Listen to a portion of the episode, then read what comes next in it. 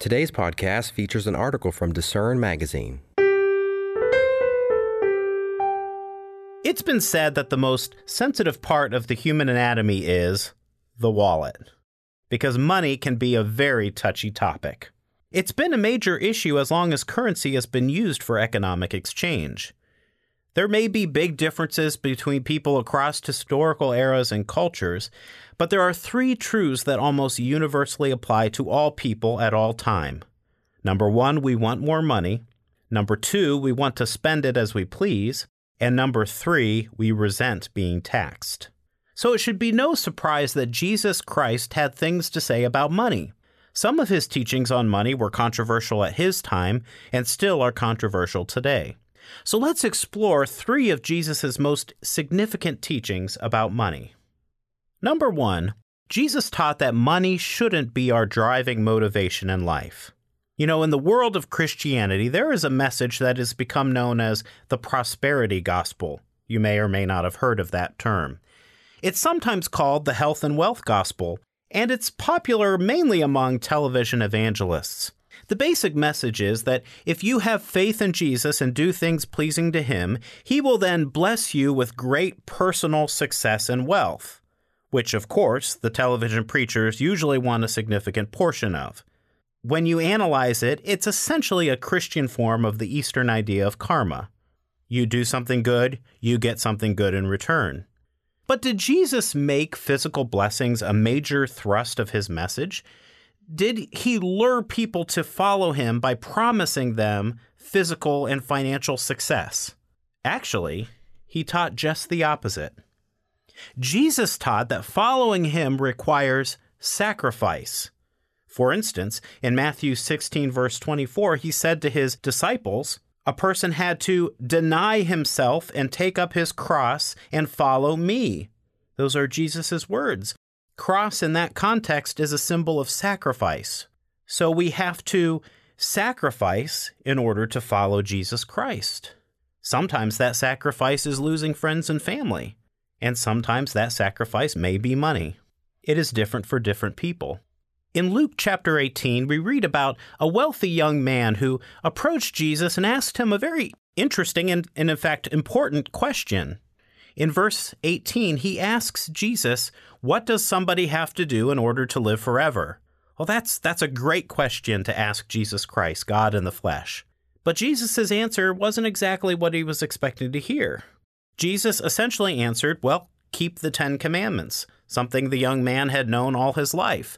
And then Jesus went on to list some examples of the Ten Commandments to make sure the young man understood exactly what he was talking about.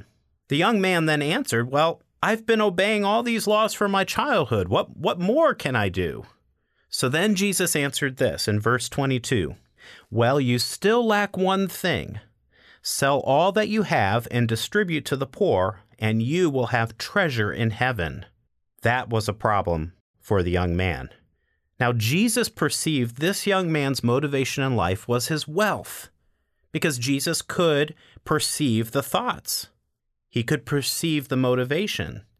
This young man couldn't fully give himself over to becoming a disciple of Jesus Christ. He couldn't fully give his life to God until he first addressed this all consuming attachment he had in his mind and heart to money and his stuff.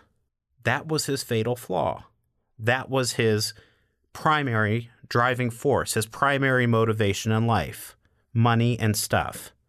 Sadly, at this point in life, that proved to be just too much for the man. We read that in verse 23. He walked away very discouraged. And after he walked away, Jesus made this interesting comment in verse 24. He said, how hard it is for those who have riches to enter the kingdom of God. Notice that Jesus said it was hard. He didn't say it was impossible. He didn't say there was no way that anybody with wealth could ever be in the kingdom of God. No, he did not say that because that's not true. Some of God's greatest servants have been very wealthy. In fact, one of the best examples of that is the patriarch Abraham, the, a man the Bible calls the father of the faithful. The book of Genesis describes him as a very wealthy man. So, just being wealthy does not mean it's impossible to be a faithful, obedient disciple of God and Jesus Christ and be in the kingdom of God. But it does mean it's a little more difficult. It can be a significant obstacle for some people. So instead of preaching a health and wealth gospel promising prosperity and physical blessings for faithfulness, Jesus actually taught that wealth can be a significant hindrance to someone being willing to fully dedicate his or her life to God. Again, a hindrance, not an insurmountable barrier.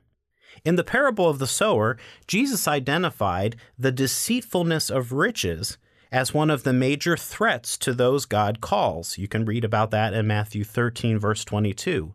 He also said in Matthew 6, verse 24, that you cannot serve God and mammon. Mammon means wealth. So he did not say you cannot have wealth, but he said you cannot serve wealth and God at the same time. Those two things cannot both be the top focus in our lives. We must serve God, and then everything comes under that. The prosperity gospel is a false concept. Christ's message, again, was not that a faithful person automatically generates riches and wealth. His message was that riches and wealth can be a danger to Christians if they allow it to become their primary motivation in life. Our treasure, our goal, our motivation has to be the goal of God's kingdom. In Matthew 6:33 he said, "Seek first the kingdom of God and his righteousness, and then all these things will be added to you." Those things can come later, those things can come afterwards, but the kingdom of God and righteousness must be first. The fact is, most faithful servants of God down through history have not been blessed with great physical wealth and prosperity. So, using the promise of physical blessings to lure people to Christianity is very deceptive and contrary to Jesus' teaching. Let's now move on to the second major teaching Jesus had about money. Number two, Jesus taught people to pay their taxes. Now, I know most people don't like paying taxes. Nobody likes paying taxes people will often do anything they can to pay as little as possible, and in some cases, even evade taxes altogether. It seems like we regularly hear of celebrities and, and oftentimes even religious leaders being jailed or fined for tax evasion. In recent years, some people, even some claiming to be Christians, have seen taxation as something to resist. But was Jesus an anti tax zealot who made it his cause to protest big government and taxation? Was that what he was all about? We should remember that, in fact, Jesus lived under a regime, the Roman Empire, that was more repressive and excessive in taxation than the vast majority of governments in the Western world today. It was an issue in his time, and it continues to be an issue today. The Jews under Roman rule hated paying taxes to the Romans. In fact, many people thought it was wrong to pay taxes to the Romans. This was an issue that Jesus dealt with directly. Late in his ministry, he was asked a question by somebody who came up to him, and they asked, Is it lawful to pay taxes to Caesar or not? You can read that in Matthew 22, verse 17. Now, when they said Caesar, they were talking about the Roman Empire, the empire on which Caesar was at the top. Jesus answered very creatively. He asked them to bring him a piece of currency. Someone presented him with a denarius, and then he asked them whose image was engraved on that coin. They had to answer honestly, it was right in front of them Caesar's. Jesus then replied with his answer. We read that in verse 21 Render therefore to Caesar the things that are Caesar's, and to God the things that are God's. Or, in other words, we could say, Give to Rome the things that are Rome's, and to God the things that are God's. Jesus' teaching was clear. His followers are to pay their taxes to whatever government they live under. In that time, it was the Roman Empire. Today, it's whatever nation we live in. This is a basic Christian responsibility that was then later reinforced by the Apostle Paul in Romans 13, verses 6 through 7. While it's not wrong to take steps to legally reduce one's taxes, illegally evading or resisting paying one's taxes contradicts this very plain teaching of Jesus Christ. So, by simply doing what Jesus said, by simply obeying Jesus' words, Christians can save themselves all the negative consequences and stress of tax evasion. So Jesus was neither an anti government zealot nor an active participant in the government of his days. He wasn't a cheerleader for the Roman Empire, but he wasn't its greatest critic either. He wasn't protesting it. He simply taught that while living in this world, his followers were to obey the laws of the land and pay their taxes. But spiritually, he taught his followers to represent and model a completely different government, the future kingdom of God. So now let's cover the last point in this podcast. Point number three Jesus taught his followers to tithe. Did you notice the second part of Jesus' answer to the tax question we covered a couple minutes ago? After saying we are to pay Caesar the things that are Caesar's, Jesus then went on to say we are to pay God the things that are God's. What was he talking about? What what do we owe God? If you read the Bible a lot, you know that God owns everything. He created everything. What could you possibly owe him? What Jesus was referring to would have been very obvious to his audience. The group of Jews before him would have immediately understood that he was talking about the law of tithing and giving offerings. You can find those laws in the Old Testament in Leviticus 27, verse 30, and in Deuteronomy 16, verses 16 through 17. Just to quickly summarize what those two things are, tithing is giving a tenth of one's increase to God.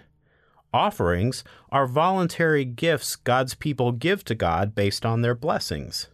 Tithing was practiced by the Jews of Jesus' day, and the Pharisees were known to be very meticulous and precise in how they tithed. You can read a little bit about that in Luke 18, verse 12. In fact, Jesus pointed this out and used it to teach them a lesson in Matthew 23, verse 23. Let's read that. Jesus said to the Pharisees, Woe to you, scribes and Pharisees, hypocrites! For you pay tithe of mint and anise and cumin, and have neglected the weightier matters of the law justice and mercy and faith. These you ought to have done without leaving the others undone. Jesus was correcting these people for being very extremely scrupulous and meticulous when it came to tithing exactly one tenth of tiny little seeds of little spices yet being totally careless and neglectful of matters of personal character. Matters about justice, mercy, faith, character issues. He called these the weightier matters, the more important things. Just so he wouldn't be misunderstood, he clarified himself. These matters of character you ought to have done without leaving the others, paying tithes, undone. His point was tithe, yes, that's important, but don't overlook the more important issues. Character is more important. That doesn't mean the other things are unimportant, but character is the most important. We could say character is king. So Jesus clearly taught his followers to tithe.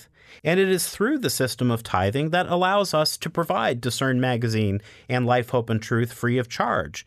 These two services, the Church of God a Worldwide Association provides as a public service, are funded through the tithes and offerings of people who take seriously Jesus' command to give to God the things that are God, and also, of course, not to leave them undone. In fact, God does promise blessings to those who tithe. You can read about that in Malachi 3, verses 8 through 10. And many who practice tithing can attest to his faithfulness to this promise. Now, those blessings aren't necessarily always money. There are many different ways God can bless us. And of course, we should never be motivated to tithe in order to try to get a blessing. If you'd like to learn more about tithing, go to lifehopeandtruth.com and search tithing, and you'll find more information on that topic. The Bible has many other things to say about the topic of money and finances. In fact, since the Bible is God's Word, by reading and applying its financial principles, you can, in a sense, make God, the creator of the universe, your own personal financial advisor. For Discern Magazine, I'm Eric Jones. Thanks for listening. For more information from today's featured article, visit lifehopeandtruth.com.